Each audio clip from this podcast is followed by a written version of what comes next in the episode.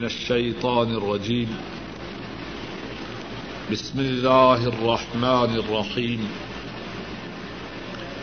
ومن الناس من يعجبك قوله في الحياة الدنيا ويشهد الله على ما في قلبه وهو ألد الخصام.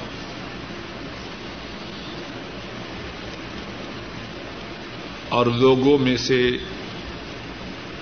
وہ ہے آپ کو اس کی بات دنیا کی زندگی میں پسند آتی ہے. وَيُشْهِدُ اللَّهَ عَلَى مَا فِي قَلْبِهِ، اور اس کے دل میں جو کچھ ہے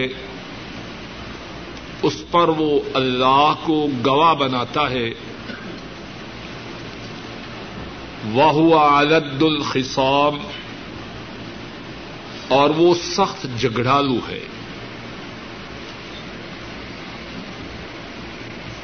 وَإِذَا تَوَلَّى سَعَى فِي الْأَرْضِ لِيُفْسِدَ فِيهَا وَيُهْلِكَ الْحَرْثَ وَالنَّسْلَ،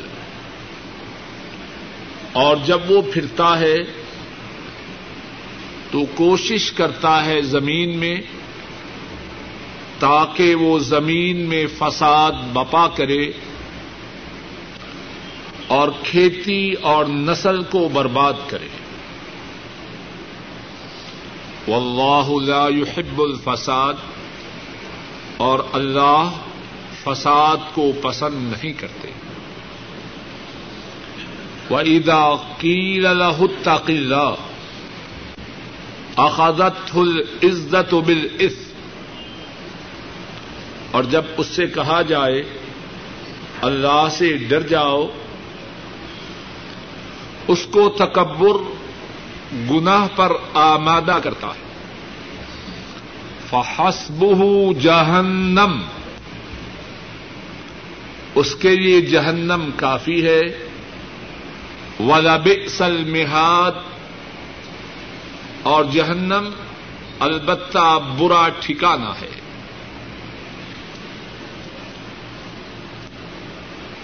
اور لوگوں میں سے وہ ہے اس کی بات دنیا کی زندگی کے بارے میں آپ کو بھری محسوس ہوتی ہے، اور جو کچھ اس کے دل میں ہے وہ اس پر اللہ کو شاہد ٹھہراتا ہے، اور وہ سخت جھگڑالو ہے. اور جب وہ پھرتا ہے زمین میں فساد بپا کرتا ہے، اور وہ جب پھرتا ہے تو زمین میں فساد بپا کرنے کے لیے کوشش کرتا ہے اور کھیتی اور نسل کو برباد کرتا ہے. اور جب وہ پھرتا ہے تو کوشش کرتا ہے زمین میں تاکہ زمین میں فساد کو بپا کرے اور کھیتی اور نسل کو برباد کرے، اور اللہ فساد کو پسند نہیں کرتے. اور جب اس سے کہا جائے اللہ سے ڈر جاؤ، اس کو تکبر گناہ پر آمادہ کرتا ہے. پس جہنم اس کے لیے کافی ہے، اور جہنم البتہ برا ٹھکانہ ہے.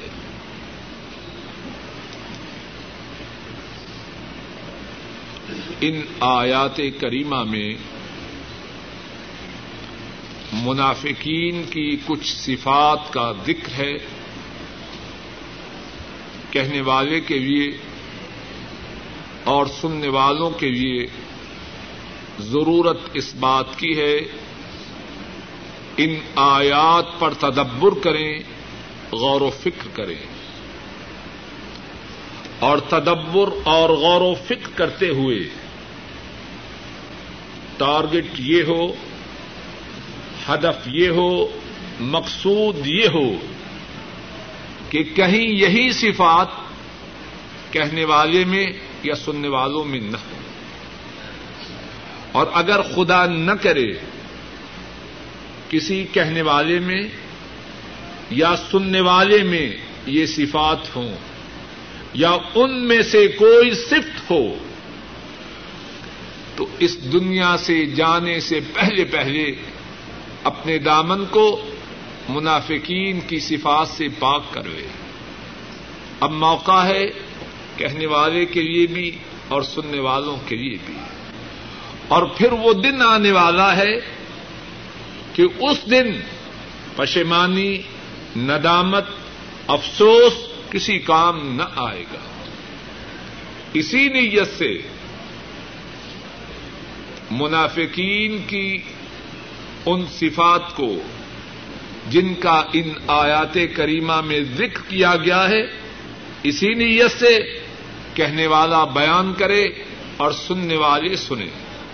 اللہ مالک الملک کہنے والے کو بھی اور سب سننے والوں کو منافقین کی تمام صفات سے محفوظ رکھے. وَمِنَ النَّاسِ مَن يُعْجِبُكَ قَوْلُهُ فِي الْحَيَاةِ الدُّنْيَا، اور لوگوں میں سے کچھ وہ ہیں دنیا میں ان کی بات آپ کو اچھی محسوس ہوتی ہے. مفسرین کرام نے آیت کریمہ کے اس حصہ کے دو معانی بیان کیے ہیں. خلیق صاحب ذرا جائیے قرآن پاک، کوشش کیجیے سب کو مل جائے، آپ بھی جائیے. قولہ فی الحیات الدنیا، آیت کریمہ کے اس حصہ کے مفسرین کرام نے دو معانی بیان کیے ہیں. پہلا معنی یہ ہے کہ لوگوں میں سے کچھ وہ ہیں دنیا کی زندگی میں آپ کو ان کی بات اچھی معلوم ہوتی ہے، وہ کھوٹے ہیں، جھوٹے ہیں، دل میں کچھ اور ہے، زبان پر کچھ اور ہے، لیکن دنیا میں ان کی بات چل رہی ہے. کیوں؟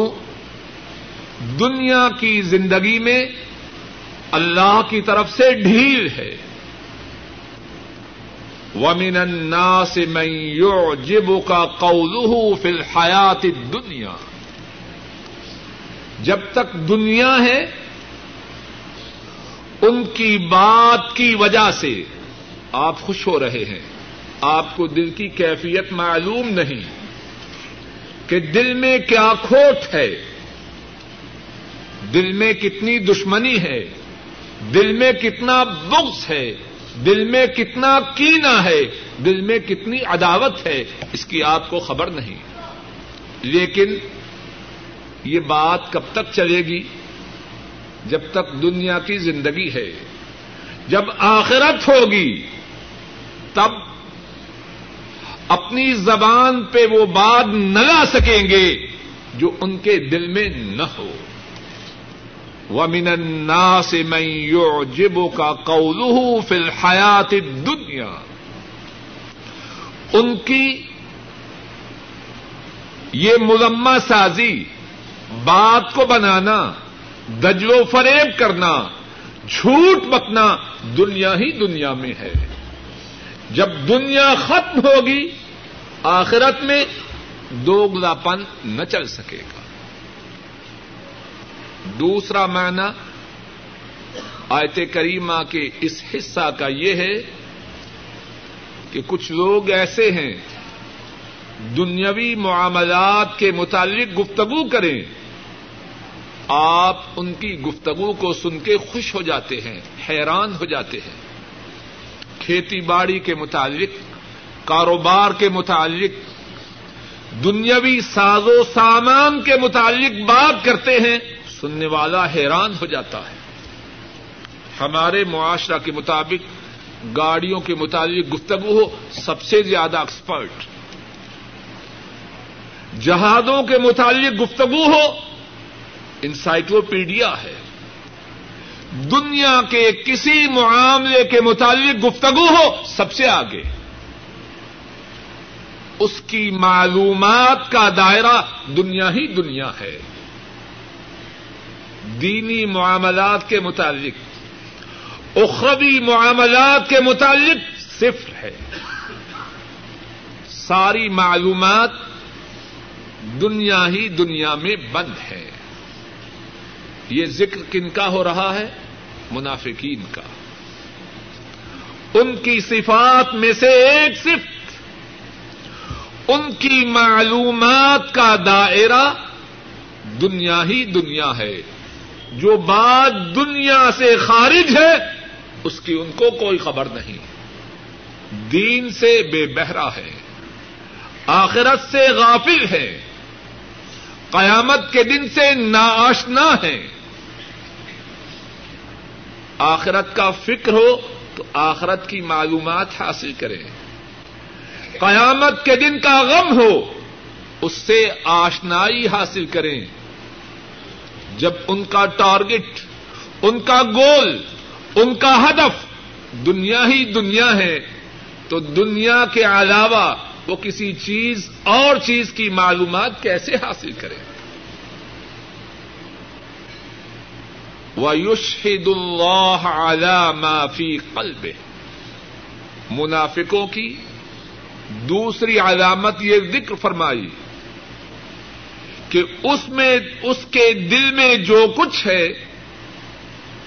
اس کے متعلق اللہ کو گواہ ٹھہراتا ہے، قسمیں کھاتا ہے، اللہ کی قسم میں پکا مسلمان ہوں، اللہ پر میرا ایمان ہے، اے اللہ کے نبی آپ کی محبت میرے دل میں بہت زیادہ ہے۔ وَيُشْهِدُ اللَّهَ عَلَى مَا فِي قَلْبِهِ۔ اپنے دل کی ستھرائی کے لیے، اپنے دل کی صفائی کے لیے، اپنے دل کی پاکیزگی کے اظہار کے لیے اللہ کو گواہ بناتا ہے۔ میرا دل تو اے اللہ کے نبی آپ کی محبت سے معمور ہے، اللہ کی محبت سے بڑا ہے، اسلام کا غم مجھے کھائے جا رہا ہے۔ وَيُشْهِدُ اللَّهَ عَلَى مَا فِي قَلْبِهِ۔ اس کے دل میں جو ہے اس پر اللہ کو گواہ بناتا ہے۔ سورہ المنافقون میں بھی منافقوں کی اسی خصلت، اسی وصف کا ذکر ہے۔ صفحہ نمبر 554 دیکھیے، 554۔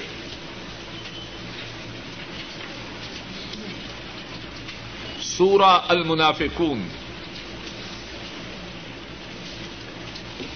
اذا جاءك المنافقون قالوا نشهد انك لرسول الله والله يعلم انك لرسوله والله يشهد ان المنافقين لكاذبون۔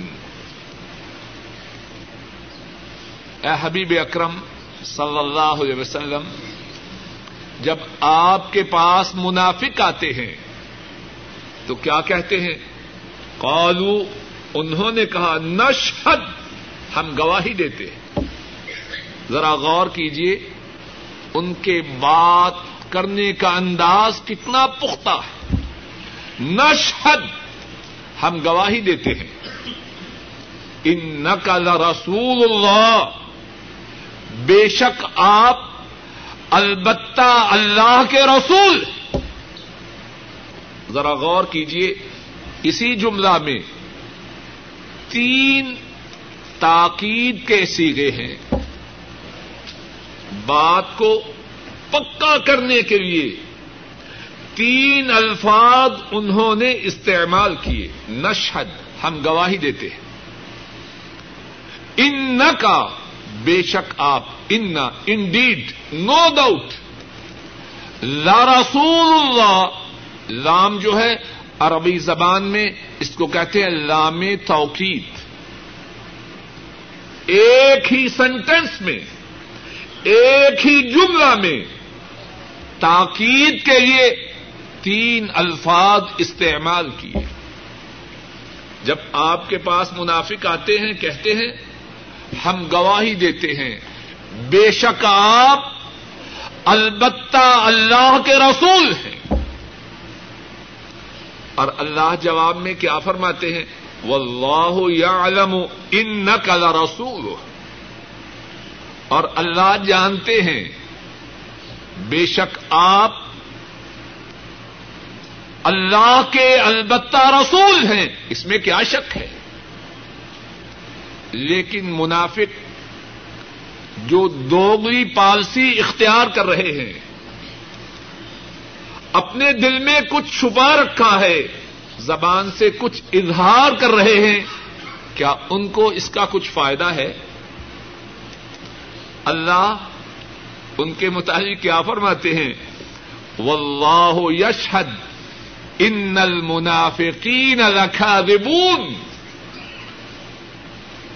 ان کی گواہی کے جواب میں اللہ کی گواہی بھی سن لیجیے, اور اللہ گواہی دیتے ہیں بے شک منافقین البتہ وہ جھوٹے. اگر منافقوں نے تاکید کے تین صیغے استعمال کیے بات کی پختگی کو واضح کرنے کے لیے, انہوں نے تین الفاظ استعمال کیے, تو اللہ نے بھی وہی تین صیغے ان کے جھوٹا ہونے کو ثابت کرنے کے لیے استعمال کیے. اللہ کو کوئی دھوکہ دے سکتا ہے؟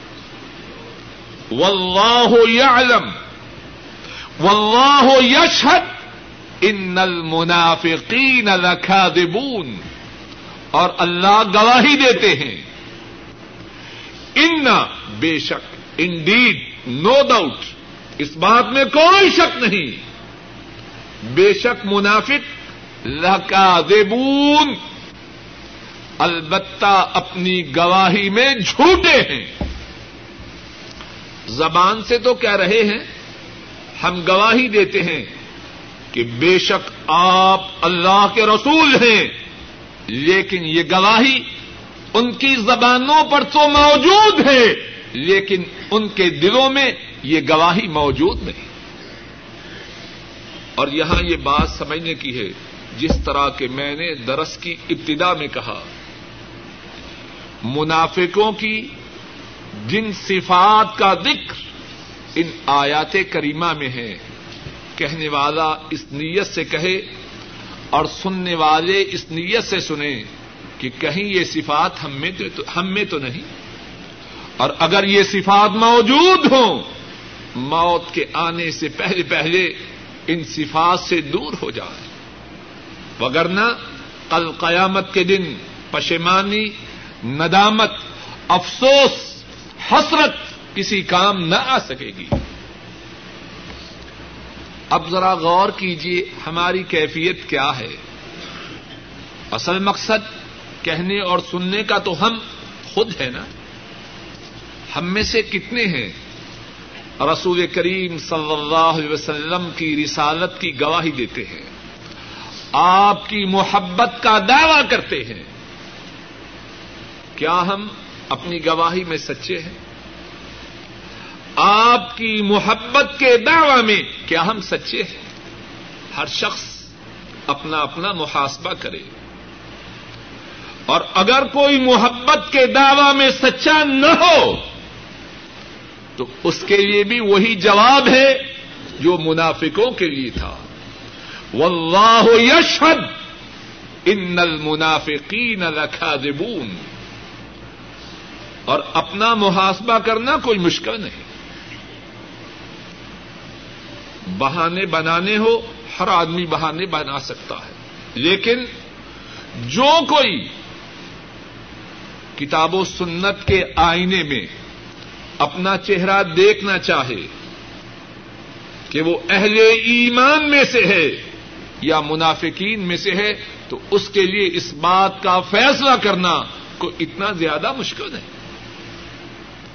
اگر کوئی شخص رسول کریم صلی اللہ علیہ وسلم کی رسالت کی گواہی دے، آپ کی محبت کا دعویٰ کرے، آپ کے ارشادات کو سن کر ان پر عمل نہ کرے، وہ اپنی محبت کے دعویٰ میں، رسالت کی گواہی کے دعویٰ میں سچا نہیں۔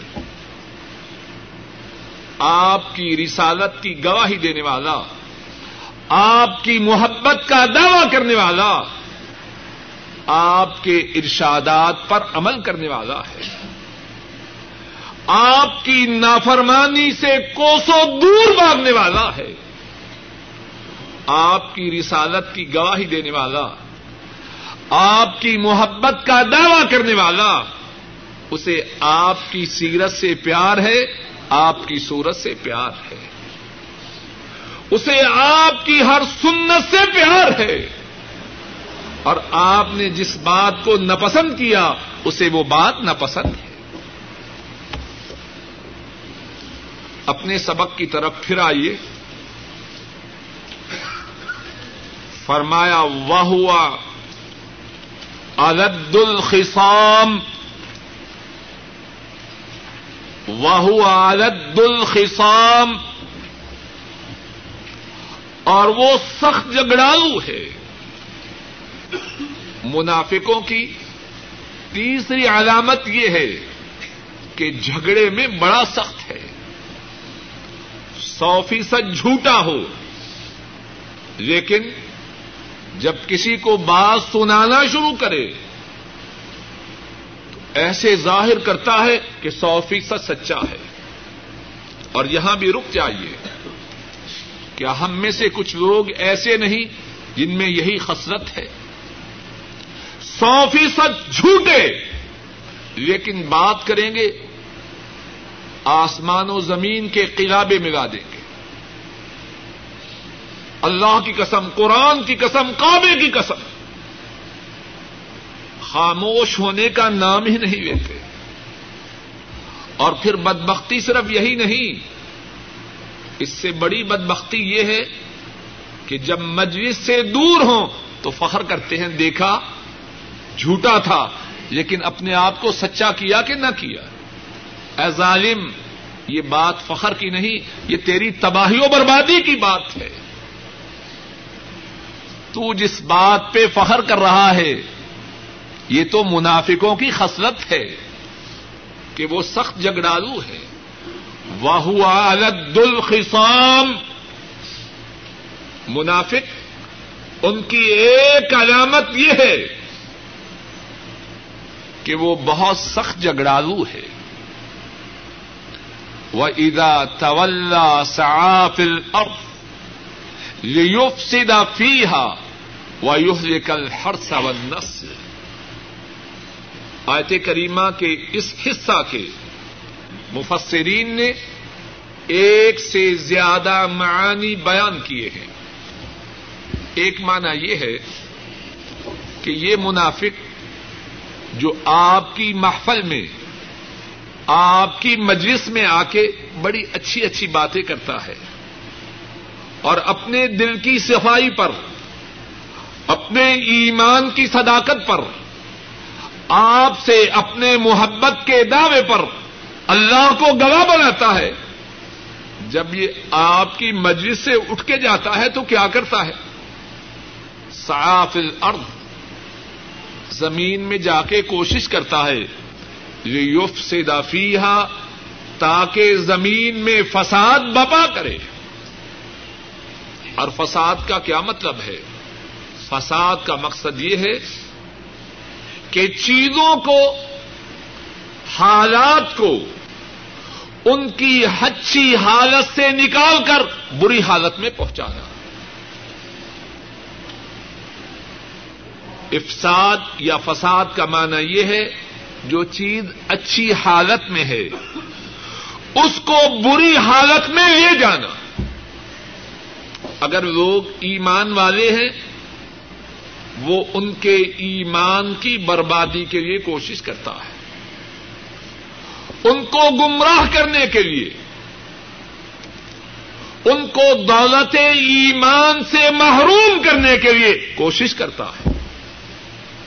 اگر لوگوں میں اتفاق و اتحاد ہے، کوشش کرتا ہے کہ لوگ بٹ جائیں، ان میں نا اتفاقی پیدا ہو، رشتہ داروں میں صلہ رحمی ہے، کوشش کرتا ہے کہ قطع رحمی ہو جائے، ہر وہ بات جو بری ہے وہ اسے پسند نہیں، وہ چاہتا ہے بھلائی کا وجود نہ رہے، ہر طرف برائی ہی برائی ہو، نیکی کا وجود نہ رہے، ہر طرف بدی ہی بدی ہو۔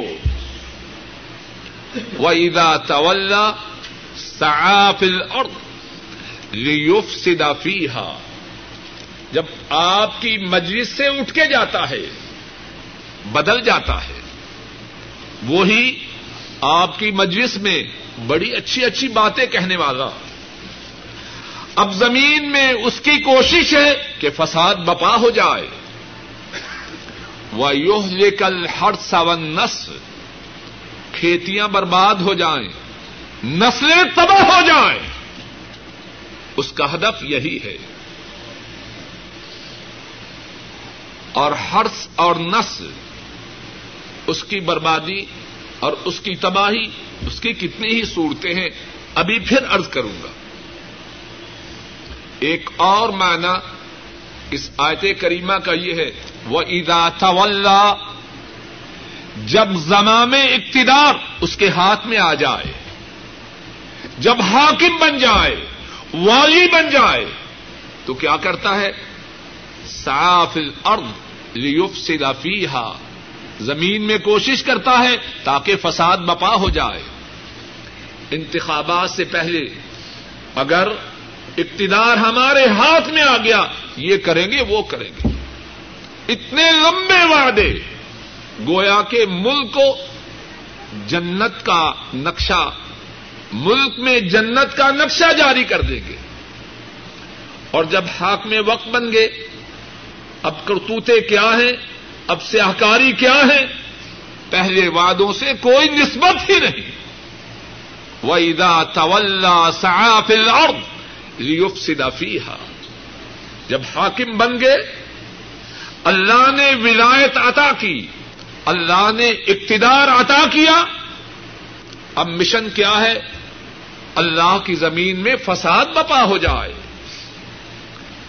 وَيُهْلِكَ الْحَرْثَ وَالنَّسْلَ، کھیتیاں برباد ہو جائیں، نسلیں تباہ ہو جائیں۔ کھیتیوں کی بربادی اور نسلوں کی بربادی، اس کے کتنے ہی معانی ہیں۔ ایک معنی تو یہ ہے حرث، اس سے مراد یہ ہے فصلیں تباہ ہو جائیں۔ نسل، اس سے مراد ہے انسانوں کا خون کرنا۔ اور دوسرا معنی یہ ہے حرث سے مراد عورتیں ہیں، اور نسل سے مراد اولاد ہیں۔ عورتیں بھی تباہ ہو جائیں اور بچے بھی تباہ ہو جائیں، اور عورتوں اور بچے، عورتوں اور بچوں، ان کی تباہی کی کتنی صورتیں ہیں۔ ایک تو یہ ہے عورتوں کو قتل کیا جائے، بچوں کو قتل کیا جائے۔ عورتوں اور بچوں کی تباہی کی ایک صورت یہ ہے، ان کی گردنوں کو کاٹا جائے۔ عورتوں اور بچوں کے قتل کی ایک بدترین صورت یہ ہے، ان کے اخلاق کو برباد کیا جائے، ان کی عفت و حیا کو ختم کیا جائے، ان میں بدماشی کو، ان میں فحاشی کو، ان میں بے غیرتی کو رائج کیا جائے۔ اور یہ تباہی ان کے قتل سے کچھ کم نہیں۔ حاکم بنا، زمام اقتدار اس کے ہاتھ میں آئی، ایسے پروگرام جاری ہو رہے ہیں، نہ عورتوں کا اخلاق رہے، نہ نئی نسل کا اخلاق رہے۔ یہ علامت کن کی ہے؟ منافقوں کی۔ وَإِذَا تَوَلَّا سَعَى فِي الْأَرْضِ لِيُفْسِدَ فِيهَا وَيُهْلِكَ الْحَرْثَ وَالنَّسْلَ، جب زمام اقتدار اس کے ہاتھ میں آئی، زمین میں کوشش ہے فساد کی، اور بربادی ہے عورتوں کی اور نئی نسل کی۔ عورتوں اور نئی نسل کی بربادی یا کھیتی اور نسل کی بربادی، اس کا ایک اور معنی بھی ہے۔ جب اقتدار اس کے ہاتھ میں آیا اور اس نے زمین میں اللہ کی نافرمانی کی، اب کیا ہوگا؟ بارشیں رک جائیں گی، اللہ کے عذاب آئیں گے، اور جب اللہ کا عذاب آئے گا فصلیں تباہ ہوگی، جانور مر جائیں گے اس کے فساد کی وجہ سے۔ جب وہ فساد دنیا میں عام ہو جائے گا، اللہ کا غضب ہوگا، اللہ کا عذاب آئے گا۔ واللہ لا يحب الفساد،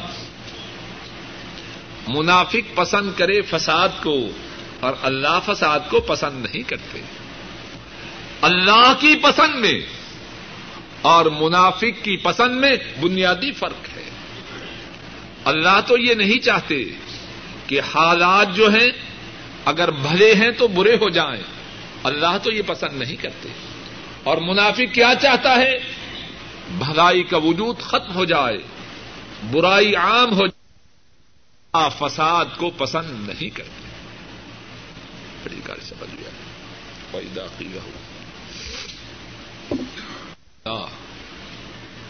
اخذته العزة بالإثم فحسبه جہنم ولبئس المہاد۔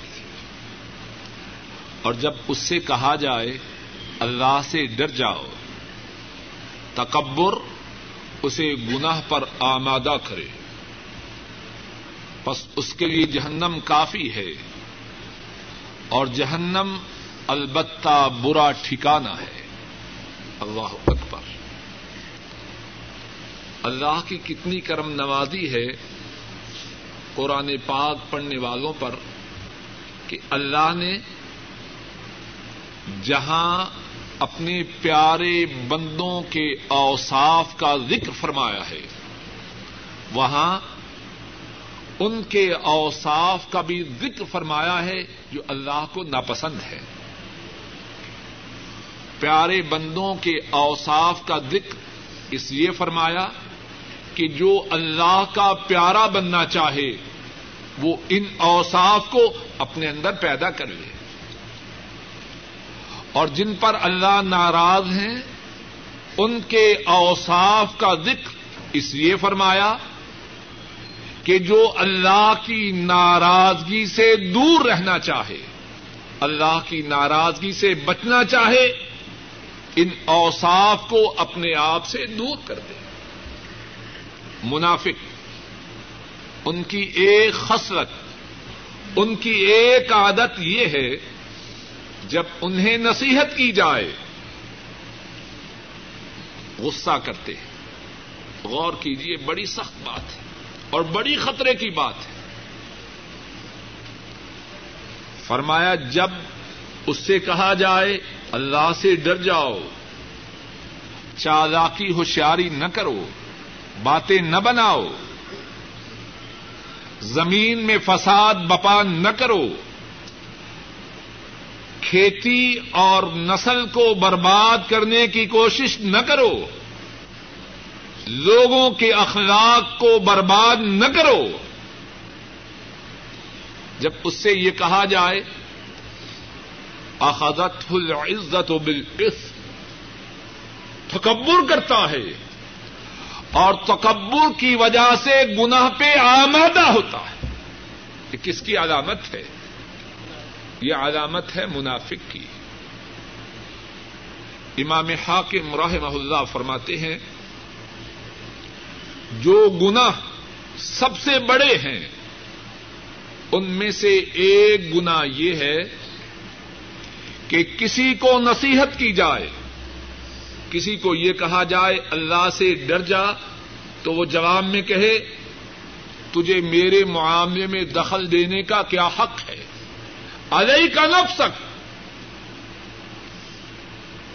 اپنی فکر کر، میرے متعلق گفتگو نہ کر۔ امام حاکم فرماتے ہیں یہ بہت بڑے گناہوں میں سے ایک بڑا گناہ ہے، اور یہ بڑا گناہ کیوں نہ ہو، یہ منافقوں کی خصلت ہے۔ منافقوں کی عادت ہے کہ جب انہیں سمجھایا جائے تکبر کرتے ہیں. یہ کون ہوا مولوی 2 ٹکے کا آدمی ہو کر ہم سے بات کرتا ہے اپنی عمارت کی طرف, اپنی دولت کی طرف, اپنی کوٹھیوں اور کاروں کی طرف دیکھتے ہیں. یہ کون ہے ہم سے بات کرنے والا؟ اخذتہ العزت بالعصم, تکبر جو ہے اسے گناہ پہ آمادہ کرتا ہے. اب اللہ کی طرف سے اس کے لیے کیا ہے؟ فحسبہ جہنم. اگر اس نے تکبر کیا نصیحت کے جواب میں, فرمایا اس کے لیے جہنم کافی ہے. وَلَبِئْسَ الْمِحَادُ, اور جہنم جو ہے وہ مزے کی جگہ نہیں, چین سکھ اور آرام کی جگہ نہیں, فرمایا جہنم جو ہے وہ بہت ہی برا ٹھکانہ ہے. اللہ کے نافرمانوں کی اسی خصلت کا اور ان کے لیے اللہ کی طرف سے جو سزا ہے اس کا ذکر سورہ الحج میں بھی ہے, صفحہ نمبر 340 نکالیے.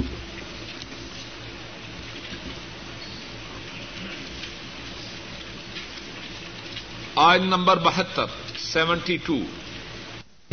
آیاتنا بینات, نیچے سے 4تھی سطر. وَإِذَا تُتْلَى عَلَيْهِمْ آیاتنا بینات, جب ان پر ہماری واضح روشن آیات پڑھی جاتی ہیں, تعرف فی وجوہ الذین کفروا المنکر, جو کافر ہیں انکار کرنے والے ہیں آپ ان کے چہروں میں ناراضگی دیکھیں گے. کچھ بات سمجھ میں آ رہی ہے کہ نہیں؟ بولیے, بات سمجھ میں آ رہی ہے کہ نہیں؟ فرمایا جب ان پر ہماری واضح آیات پڑھی جاتی ہیں آپ انکار کرنے والوں کے چہروں میں ناراضگی دیکھیں گے. اور کتنے ناراض ہیں؟ فرمایا یکادون یسطون بالذین یتلون علیہم آیاتنا, جو انہیں ہماری آیات پڑھ کے سناتے ہیں وہ قریب ہیں کہ ان پر حملہ کر دیں, ان پر اٹیک کر دیں. یہ کون ہوا ہمارے متعلق بات کرنے والا؟ یکادون یسطون بالذین یتلون علیہم آیاتنا, جو اللہ کی آیات انہیں پڑھ کے سنائیں قریب ہیں کہ یہ ان پر حملہ کر دیں. اب کیا فرمایا؟ قل افانبئکم بشر من ذالکم, تم تو آیات سن کے ناراض ہو رہے ہو, آپ فرما دیجئے کیا میں اس سے ایک اور بری بات کی تمہیں خبر نہ دوں؟ النار وعدہ اللہ الذین کفروا,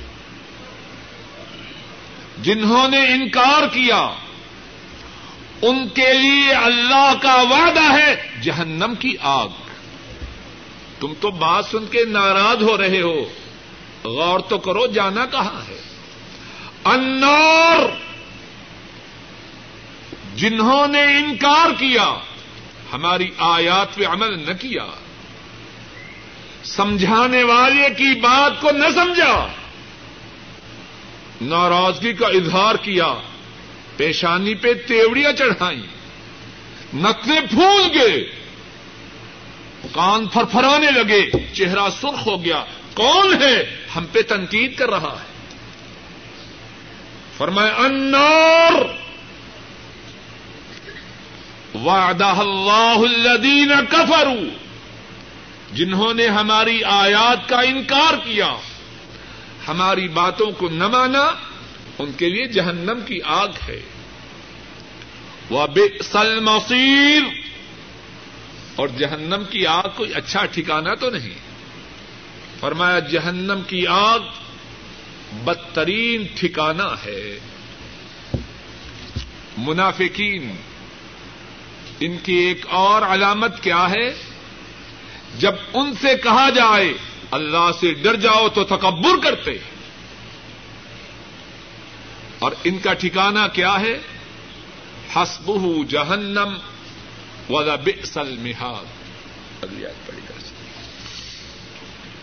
میں سے وہ ہے وَمِنَ النَّاسِ مَن یشری نَفْسَهُ ابْتِغَاءَ مَرْضَاتِ اللَّهِ. ہر لوگوں میں سے وہ ہے جو اپنی جان کو بیچتا ہے اللہ کی رضامندی کو چاہتے ہوئے. وَاللَّهُ رَؤُوفٌ بِالْعِبَادِ. اور اللہ ایسے بندوں کے ساتھ شفقت فرمانے والے. اور لوگوں میں سے وہ ہے جو اپنی جان کو اللہ کی رضامندی کو چاہتے ہوئے بیچ دیتا ہے اور اللہ ایسے بندوں پہ شفقت فرمانے والے ہیں. اللہ کے کتنے احسانات ہیں انسانیت پر. قرآن کریم میں بات کو کتنے پیارے انداز سے سمجھایا. برے لوگوں کا ذکر ہوا, ان کی جو خصلتیں ہیں, ان کی جو بری عادات ہیں, ان کا ذکر ہوا اور ان کے انجام بد کا ذکر ہوا. اس کے ساتھ ساتھ تصویر کا دوسرا رخ وہ بھی انسانیت کے لیے پیش کیا. برے لوگوں کا ذکر سنا ہے, ان کی بھی بات سن لو جو اللہ کے پیارے ہیں, اللہ کو پسندیدہ ہیں, اللہ کی ان کے ساتھ شفقت ہے, اللہ کا ان کے ساتھ پیار ہے. وہ کون ہیں؟ اللہ اکبر. وہ ہیں, دنیا تو دنیا رہی, وہ اپنی جانوں کو اللہ کی رضا کے حصول کے لیے قربان کر دیتے ہیں. دنیاوی مقاصد, دنیاوی منافع, دنیاوی مصلحتیں, یہ تو معمولی بات ہے. انسان کے پاس جو چیز جس کا وہ سب سے زیادہ خیال رکھتا ہے عام طور پر کیا ہے؟ اپنی جان. کچھ لوگ ایسے بھی ہیں وہ تو اپنی جانوں کو ہتھیلیوں پہ رکھے ہیں, کب موقع ملے اپنی جان دے کے اپنے اللہ کو راضی کر لے. فرمایا واللہ رؤوف بالعباد.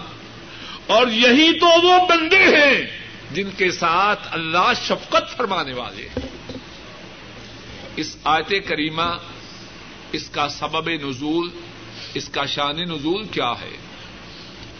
امام ابن کثیر رحمہ اللہ بیان فرماتے ہیں حضرت عثمان النہدی وہ روایت کرتے ہیں حضرت صہیب الرومی رضی اللہ تعالی عنہ سے. حضرت صہیب فرماتے ہیں عثمان النہدی, نون ہا دال یا, حضرت صہیب رضی اللہ تعالی عنہ ان سے روایت کرتے ہیں حضرت عثمان النہدی.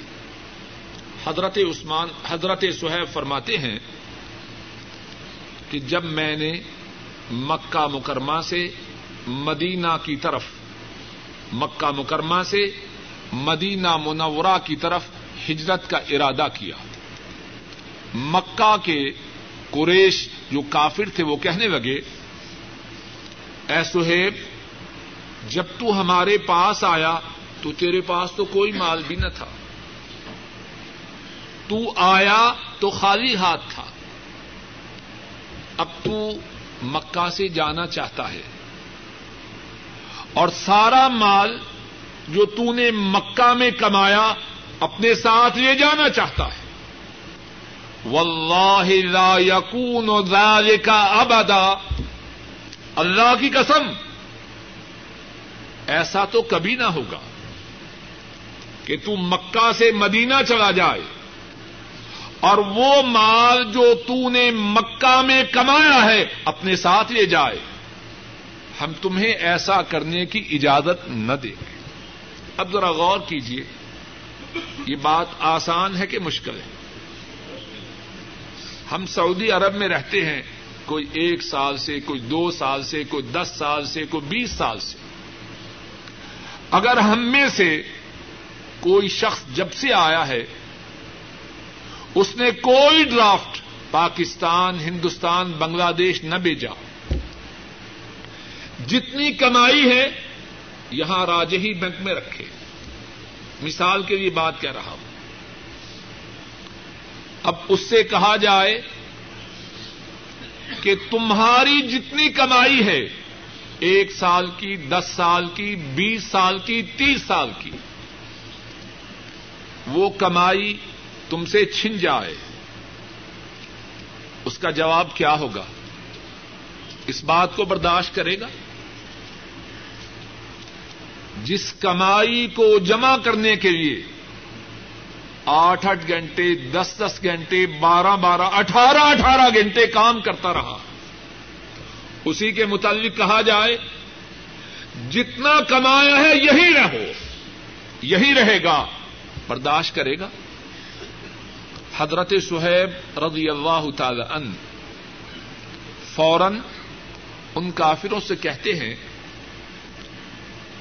تمہارا جو مقصد ہے وہ میرا مال ہے، کیا خیال ہے اگر وہ میں سارا مال چھوڑ دوں تو مجھے ہجرت کی اجازت دو گے کہ نہ دو گے؟ کچھ بات سمجھ میں آ رہی ہے کہ نہیں؟ کافروں کے لیے یہ بات انتہائی حیرانگی کی تھی. جواب میں کہتے ہیں ہاں بالکل، اگر سارا مال جو تو نے مکہ میں کمایا ہے سارا مال چھوڑ جائے تو تمہاری ہجرت پر ہمیں کوئی اعتراض نہیں. کتنا مشکل معاملہ ہے.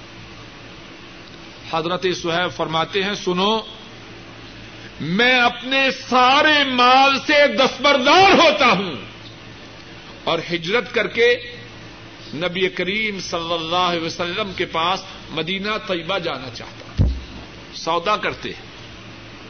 کافر کہتے ہیں ٹھیک ہے، منظور ہے، جاؤ. اب حضرت صہیب یہ سودا کر رہے ہیں، آسمان والا ان کے سودا سے آگاہ ہے. رسول کریم صلی اللہ علیہ وسلم سینکڑوں میل دور مدینہ طیبہ میں ہیں، آپ کو کچھ خبر نہیں کہ ہمارے ساتھی نے اللہ کی رضا کو چاہتے ہوئے کیا سودا کیا ہے. جبریل امین حضرت صلی اللہ علیہ وسلم کے پاس آتے ہیں اور اس سودا کی اطلاع دیتے ہیں اور قرآن کریم کی یہ آیت کریمہ لے کے آتے ہیں وَمِنَ النَّاسِ مَن يَشْرِي نَفْسَهُ ابْتِغَاءَ مَرْضَاتِ اللَّهِ، کچھ لوگ ایسے ہیں اللہ کو راضی کرنے کے لیے اپنی جانوں کو بیچ دیتے ہیں. وَاللَّهُ رَؤُوفٌ بِالْعِبَادِ، اور یہی تو وہ بندے ہیں جن کے ساتھ اللہ شفقت کرنے والے ہیں. آپ اپنے ساتھیوں کو یہ آیت کریمہ پڑھ کے سناتے ہیں اور ساتھ ہی فرماتے ہیں ربح صہیب، ربح صہیب، صہیب نے جو سودا کیا ہے، صہیب اس سودا میں نفع میں نہ رہا، صہیب اس سودا میں نفع میں رہا. اپنے ساتھیوں کو بشارت دیتے ہیں. بعض روایات میں ہیں اور وہ روایات بھی امام ابن کثیر نے اپنی تفسیر میں بیان کی ہے.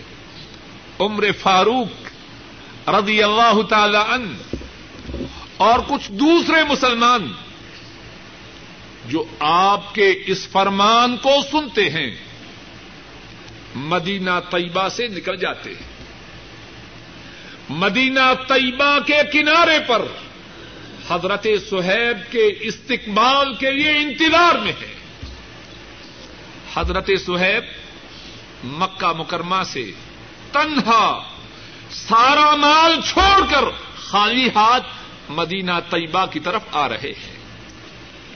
عمر فاروق اور کچھ اور صحابی ان کا استقبال کر رہے ہیں اور کیا کہتے ہیں, ربح البیع, اے صہیب آپ جو سودا کر کے آئے ہیں آپ اس سودا میں نفع میں رہے ہیں, آپ اس سودا میں کامیاب ہوئے ہیں. حضرت صہیب کچھ بات نہیں سمجھتے, میں نے کون سا سودا کیا ہے. حضرت عمر رضی اللہ تعالی عنہ اور دوسرے مسلمان ان کو بتلاتے ہیں کہ آپ جو سودا کر کے آئے ہیں اللہ اس سودا پہ خوش ہیں, اور اللہ کی طرف سے جبریل امین اور رسول کریم صلی اللہ علیہ وسلم کو اس سودا کی کامیابی کی اطلاع دینے کے لیے تشریف لائے. حضرت صہیب رضی اللہ تعالی عنہ خوش ہوتے ہیں اور قرآن کریم کی آیت کریمہ سنتے ہیں, وَمِنَ النَّاسِ مَن يَشْرِي نَفْسَهُ ابْتِغَاءَ مَرْضَاتِ اللَّهِ وَاللَّهُ رَءُوفٌ بِالْعِبَادِ. کیا ہم ایسے ہیں, بات کرنے کا تو مقصد یہی ہے, کیا ہم ایسے ہیں اللہ کو راضی کرنے کے لیے, کیا ہم حرام کاروبار کو چھوڑنے کے لیے تیار ہیں؟ کتنے بہانے بناتے ہیں, کتنی حجتیں پیش کرتے ہیں. جو اللہ کو راضی کرنے والے ہیں وہ اس قسم کے تھے. اللہ مالک الملک اپنے فضل و کرم سے کہنے والے اور سب سننے والوں کو ان تمام عادتوں سے محفوظ رکھیں جو منافقوں کی عادتیں ہیں, اور اپنے فضل و کرم سے کہنے والے میں اور سب سننے والوں میں وہ اوصاف پیدا فرمائیں جو ان لوگوں میں ہیں جو اللہ کو پسند ہے. اے اللہ اپنے فضل و کرم سے ہمارے تمام گناہوں کو معاف فرما. اے اللہ آئندہ گناہوں سے محفوظ فرما. اے اللہ اپنے فضل و کرم سے ہماری جو معمولی نیکیاں ہیں اے اللہ ان کو قبول فرمانا, اور اے اللہ آئندہ زیادہ سے زیادہ نیکیوں کے کرنے کی توفیق عطا فرمانا. اے اللہ ہمارے بوڑھے ماں باپ پہ رحم فرما. اے اللہ ہمارے بوڑھے ماں باپ پہ رحم فرما. اے اللہ ان کی پریشانیوں کو دور فرما. اے اللہ ان کے گناہوں کو معاف فرما. اے اللہ انہیں صحت عطا فرما. اے اللہ ہمارے بوڑھے ماں باپ کو ایمان والی, عافیت والی, صحت والی, چین اور سکون والی زندگیاں عطا فرما. اور اے اللہ ہم میں سے جن کے ماں باپ فوت ہو چکے ہیں اے اللہ ان کے گناہوں کو معاف فرما. اے اللہ ان کے درجات کو بلند فرما. اے اللہ ان کی قبروں کو جنت کی باغیچہ بنا. اے اللہ ہمارے بہن بھائیوں پہ رحم فرما. اے اللہ ہمارے بہن بھائی جو مصیبت میں ہیں اے اللہ انہیں مصیبتوں سے نجات دے. اے اللہ ان کی پریشانیوں کو دور فرما. اے اللہ ان کی بیماریوں کو دور فرما. اے اللہ ان کی نیک حاجات کو پورا فرما. اے اللہ ان کی پریشانیوں کو راحتوں سے, ان کی بیماریوں کو صحت سے بدل دے. اے اللہ ان کے کاروباروں میں برکت عطا فرما. اور اے اللہ ہمارے جو بہن بھائی فوت ہو چکے ہیں ان کے گناہوں کو معاف فرما, ان کے درجات کو بلند فرما. اے اللہ ان کی قبروں کو جنت کی باغ